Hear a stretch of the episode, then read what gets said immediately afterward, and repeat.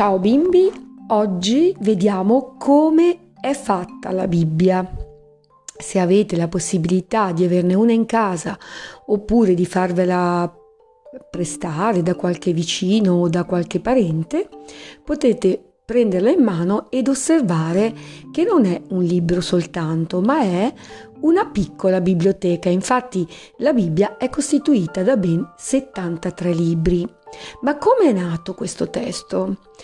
Il popolo ebraico inizialmente ha raccontato oralmente e poi per scritto il significato del suo incontro con Dio, la storia di questo suo incontro con Dio nella parte antica della Bibbia, chiamata appunto Antico Testamento, dove la parola testamento indica l'alleanza, l'amicizia, il legame forte tra Dio e gli uomini, tra Dio e il suo popolo, il popolo ebreo.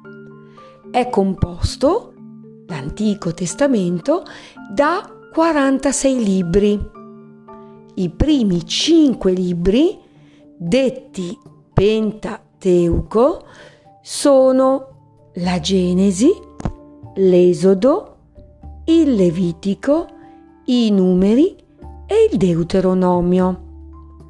L'Antico Testamento è il testo sacro di ebrei e di cristiani. La Bibbia però è stata arricchita da una seconda parte chiamata Nuovo Testamento e riguarda il racconto della vita di Gesù, la storia della prima comunità cristiana. Gesù rappresenta il compimento della promessa fatta da Dio al popolo di Israele nell'Antico Testamento.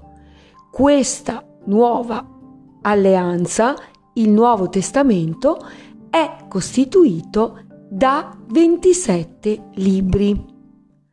È un testo sacro solo per i cristiani.